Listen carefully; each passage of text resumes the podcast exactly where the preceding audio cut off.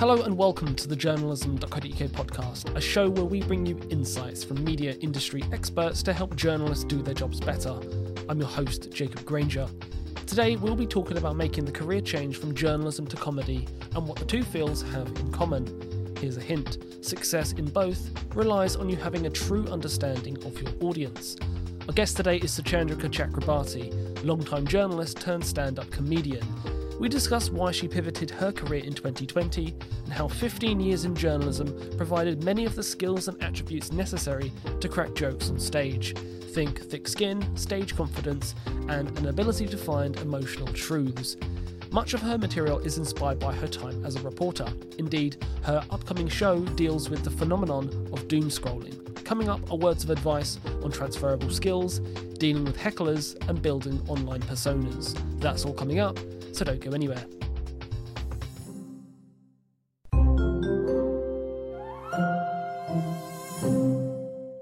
Suchandrika, welcome to the journalism.co.uk podcast. Thank you ever so much for coming onto the show.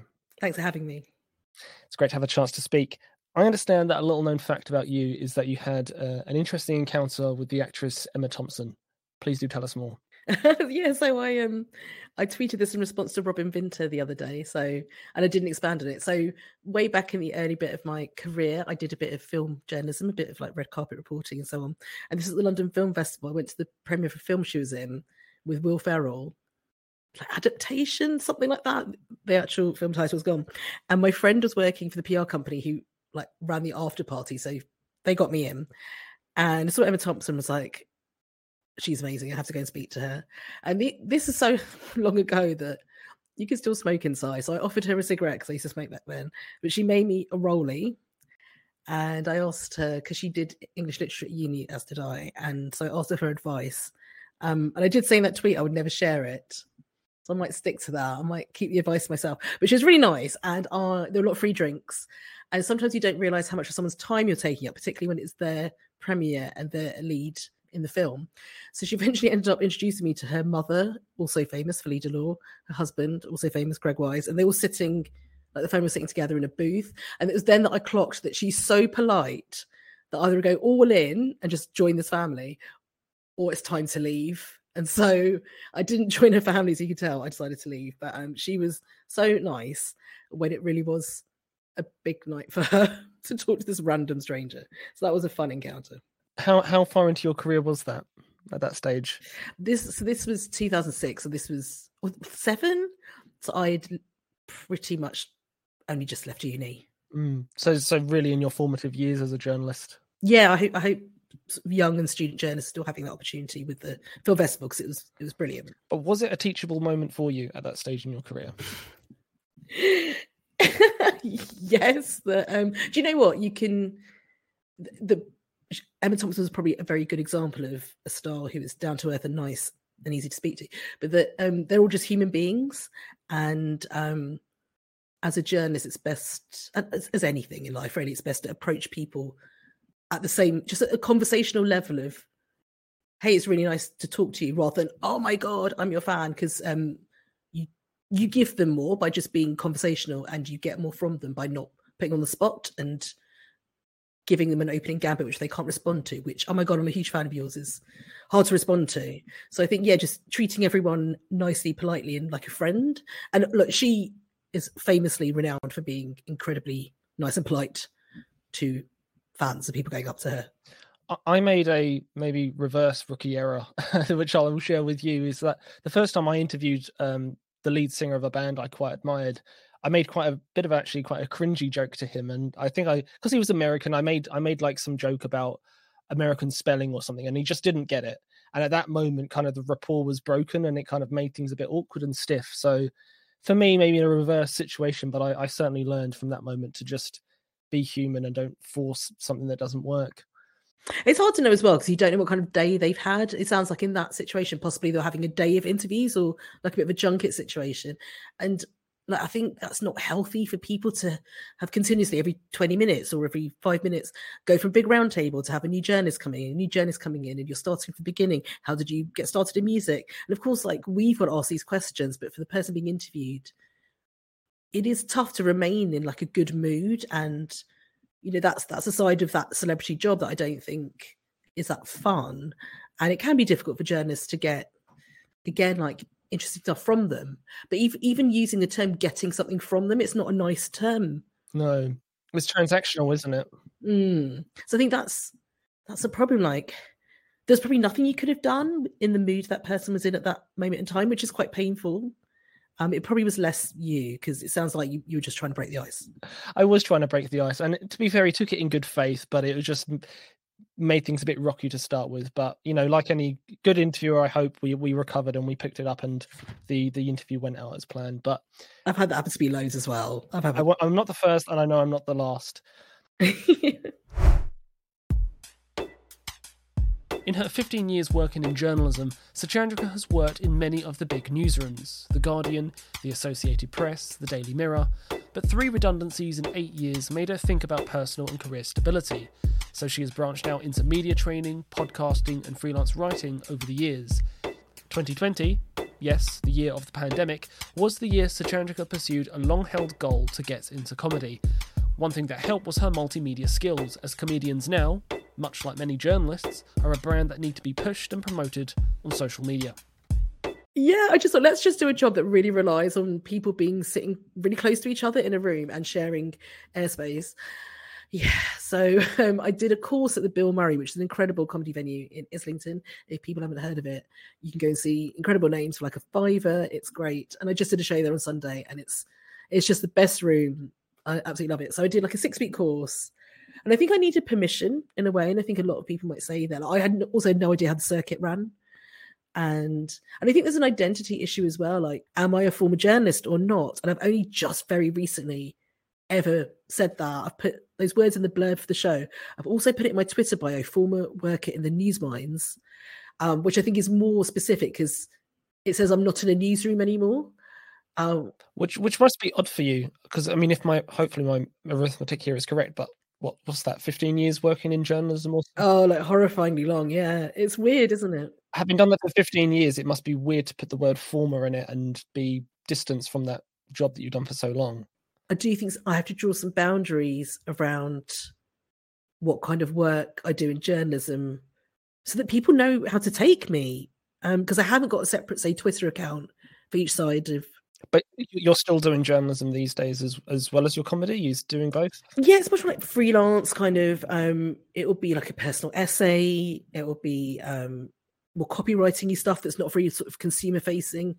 But I think if I was working in news, that would probably be an issue because you have these ideas of objectivity, but even more than that...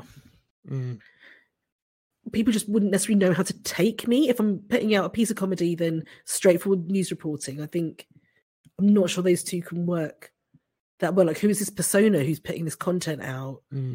That trust situation would be an issue. But I think when it's personal essays or featurey stuff, then it's probably not an issue in the same way. And to be honest, I'm probably writing stuff that promotes my own stuff quite a lot these days, which, oh god, I just hate, like, such a content machine. But I've got to sell tickets, haven't I? So yeah, exactly. Well, hold on to the thought about the trust thing, because we'll circle back to that. But coming on to the subject matter of your comedy these days, what can you tell us about that? So yeah, I'm working out my second Edinburgh show at the moment. So I made my debut last year, Edinburgh 2022, with a show called I Miss Amy Winehouse.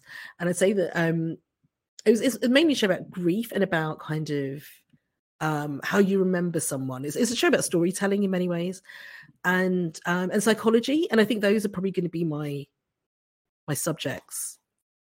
And this year the show is called Doom Scrolling. So I called it something else to begin with, and I realized that because you have to start thinking quite early about these things. I realized that title was like a placeholder for me, but it didn't say anything to the audience. But doom scrolling, everyone has that reaction. Everyone's like, oh, like, but they have an emotional reaction, which, if anyone has ever put a piece of news on social media, emotional engagement, that's what you want from people. You want them to remember the name of the show. So I think it's about looking at what the news has done to us, the speed of the news, what it's done to us. There's also quite a strong climate change thread in there, because there's a bit in the blurb about how the future's going to be underwater. And I think also, like, working on it, I think having been a journalist and worked in those news mines, this kind of self-help recovery angle to it, I think, is probably going to be the one, because I've got almost, I call myself like a super doom scroller, or like an ex-professional doom scroller, because as you know, like, we don't just read it, we have to find stories, write them, think about how they work on social, and then put them out, which is a lot. And with social, like following you everywhere you go, you could never stop looking for stories, looking at what everyone else is doing. Like, I find that a really dangerous element of digital journalism. I suppose the obvious question there is, how do you crack jokes about doom scrolling? So I think that, I mean, how did I crack jokes about grief? I think the answer probably is that I don't, that I think you have to look at the absurdity of situations and find a kind of sideways way to get in there. So a good example at the moment, I don't really have this in the show, but the Lettuce and Liz Truss thing that the Daily started. And journalism is part entertainment. Journalism is in competition with Netflix, with a walk in the park on a sunny day, with podcasts. It's the attention that we need. It's the attention that drives page views and therefore revenue. And how do you get people to stop scrolling? How do you engage them? What is that content? So looking at it with sympathy, I think, is really important. I'm looking at it from the audience's point of view. They're most likely to not be journalists, although, because I've worked in the industry for so long, my friends are coming along who are journalists, as they do recognise this. But I think it's important to start with the audience first and how they feel. You know, our political situation is pretty crazy, so it's really natural that people are doom scrolling.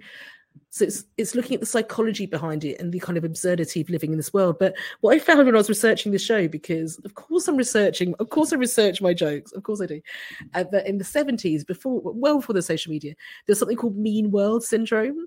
And this was the result of people watching too much TV news. And obviously journalism, it's like, the story is always man bites dog, not dog bites man. And it's positive news doesn't have the same impact. It's things that have gone wrong in the world. So people were having mean world syndrome back in the 70s. So this is something that's always happened in humanity's experience throughout the ages. And so I think I try to contextualize it and have sympathy for the people going through it. Mm. I suppose if there is a parallel between journalism and comedy, it's the relevance to the audience. You know, if the story must be close to the newsreader in order for them to necessarily be engaged with it, in order to understand it. In the same way, I suppose, with comedy, the closer you are to it, the more likely you're going to get the joke, get the punchline. Yeah, I found with certainly making 1 hour shows, there's something of the personal essay to it. And this is kind of my approach, and I think everyone approaches these 1 hour shows differently. But I think that you've got to start with something true, because the audience can tell, and then you can go off and do whatever you want. So what I've tended to find, certainly with the 1 hour shows, but I do this in shorter sets as well, is I quite like having a present, past and future. So certainly with my 60-minute shows, I will sit down, divide the page into 20 minutes already. And I'll start with the present, because we're all living in it. Then go back into the past, which is probably where I find the psychological context. And then I do a bit about the future, because the future you can say anything about, because nobody knows what's going to happen. And this way I can get surreal and whimsical. I have a niece who's nearly 5, so I tend to sort of use her as a character without naming her or giving away any personal details about her, because she's a child. And think about what's the future going to be like for her, if it's going to be underwater. So then you have this character going off to the future, and it's also a reason for us to care about what that future is.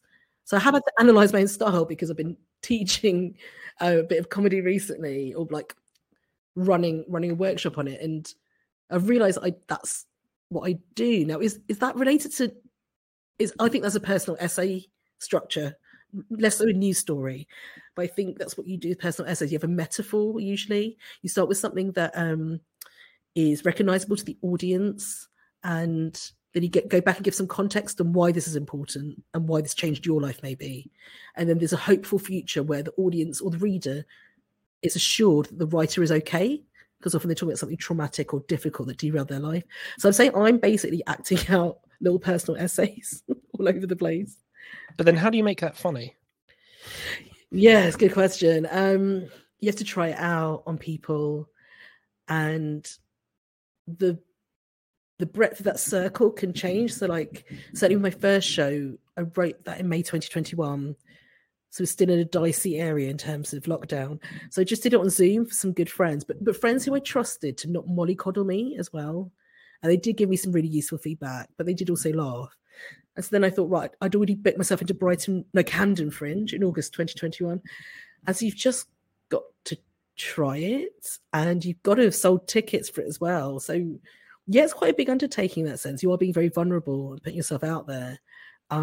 There's kind of no better feeling than people laughing and people getting it and then having achieved that, standing up and doing it. But I will say that with a 1 hour long show, I've been doing 3 hour long Zooms teaching like personal essays and other things. Plus I've been doing a lot of teaching when I was at the Mirror. So I think for me, at least, that I knew that I could stand up in front of people or sit at my laptop and make the teaching sort of interactive and work in that way. So you didn't have to worry about stage fright. That's maybe one of the perks making the transition. Yeah, no, I don't have that, yeah. Think of some of the most successful comedians and you will realise they tap into human experiences for subject material. Finding a joke funny has a lot to do with how closely the audience can relate to it, especially if it's absurd or self-referential. Michael McIntyre, for example, one of the best-known comedians, has a famous joke about people who go on holidays, leaving the fridges and freezers on, but turning the TVs off at the socket.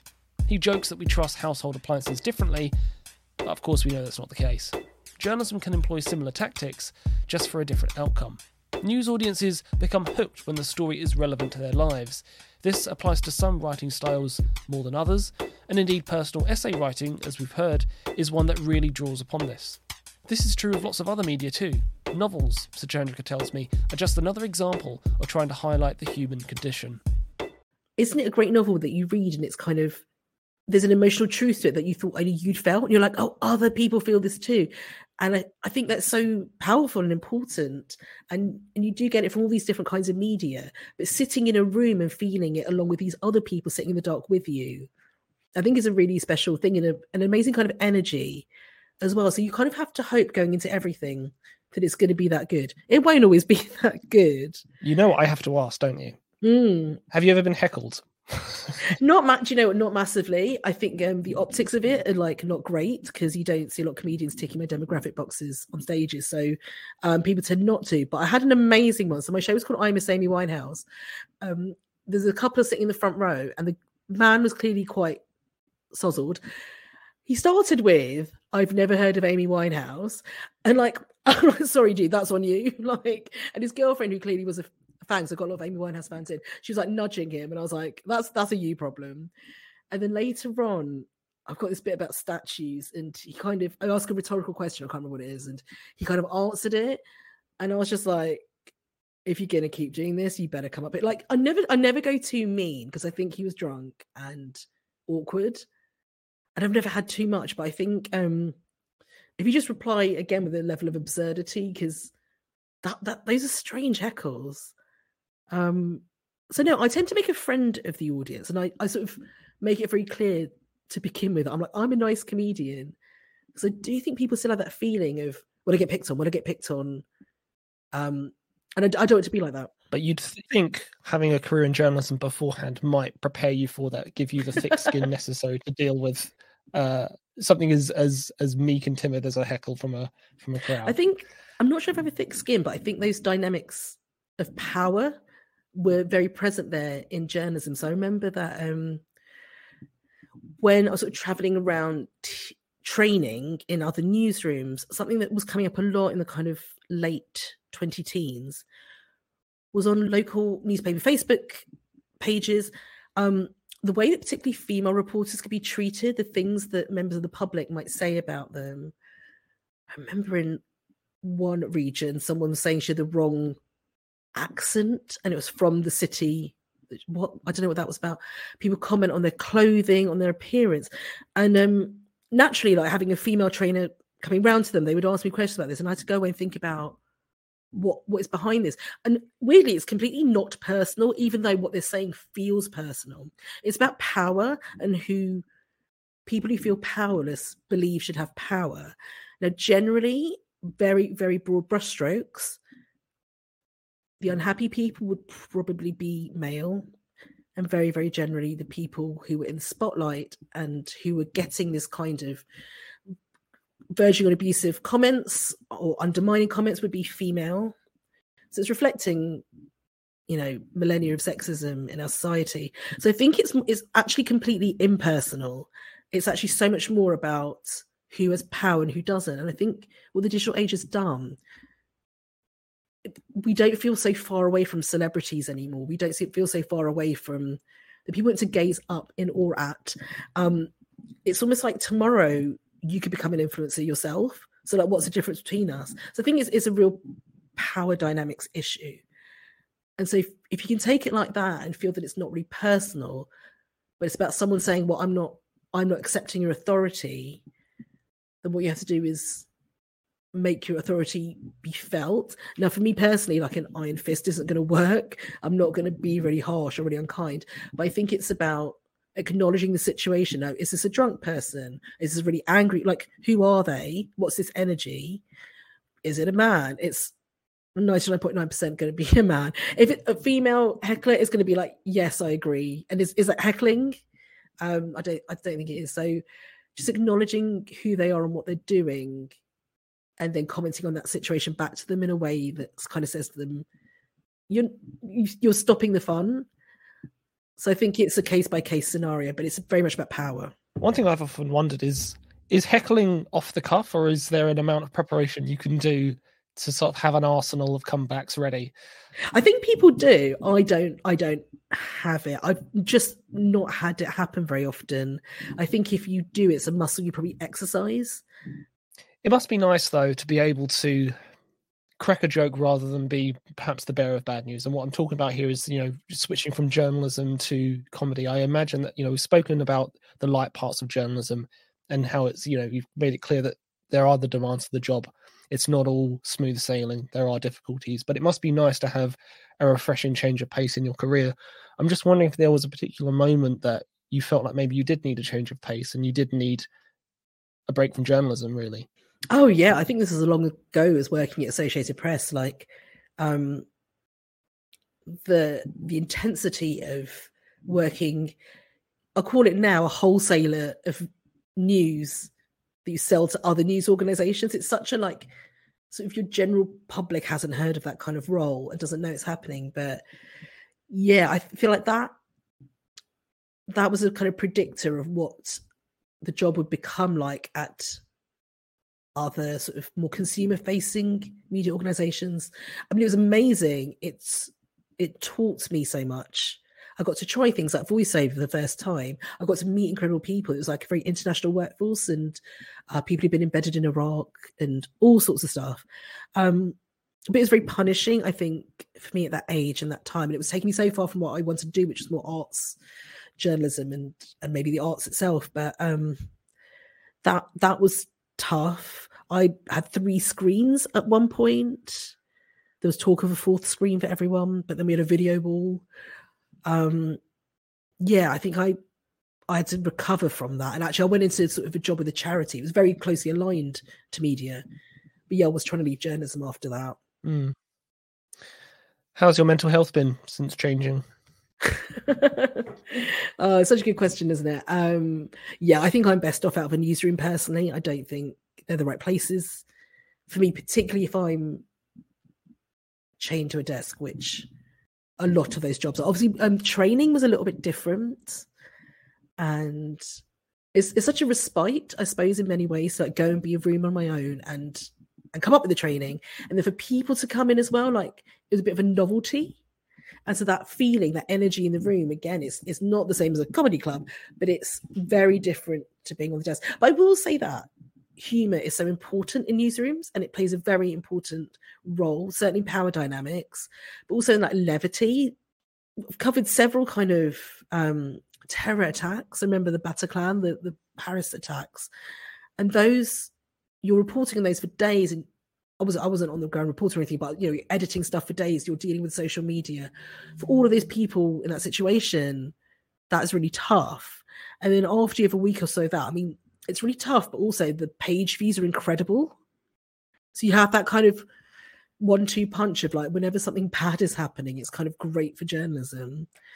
And the language in the newsroom reflects that, doesn't it? Like, someone will come in with a story. Oh my God, that's great, but it's a terrible story. And they don't mean, we're so pleased this happened to the people. It's a great story for journalism. But yeah, after like a week or two of that, you've got to have a bit of fun, and you've got to have some some laughter, but also you find that the reading public want lighter stories as well. So it's an intense job. It's a job that you can take home with you very easily in a digital age as well. And I think it was about finding boundaries around that. But for me, like, the training as well took me away from the desk, and it made me have to look at journalism from a different angle and think, well, how do I teach this? How do I teach someone who's worked in newspapers for 30 years, not just what a social headline is, but why it's important? And so that was a really interesting challenge. Let me ask you this. Can journalism learn anything from the world of comedy, in your opinion?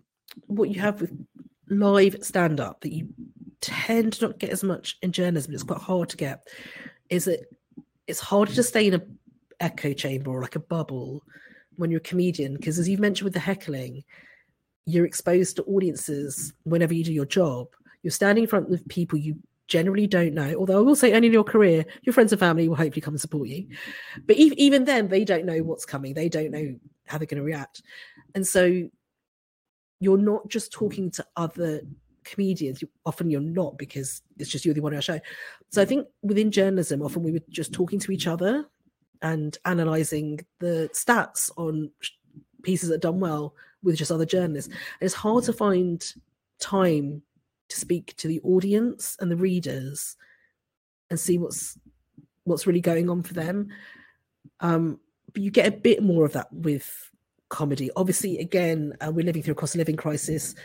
Tickets cost money. Somewhere like Edinburgh is very expensive to go and travel to and stay in, so you're not getting everyone, and not everyone would want to go. But you're standing in front of people who don't share your career, and at the very least, you're getting their responses to you, if not hearing from them. And I think there's something valuable about that. And if I was a journalist, if there was a particular subject in the news that I cared about, was my beat, I'd keep an eye on comedians who are talking about that, and seeing the reaction they get on Twitter, on social media, just seeing.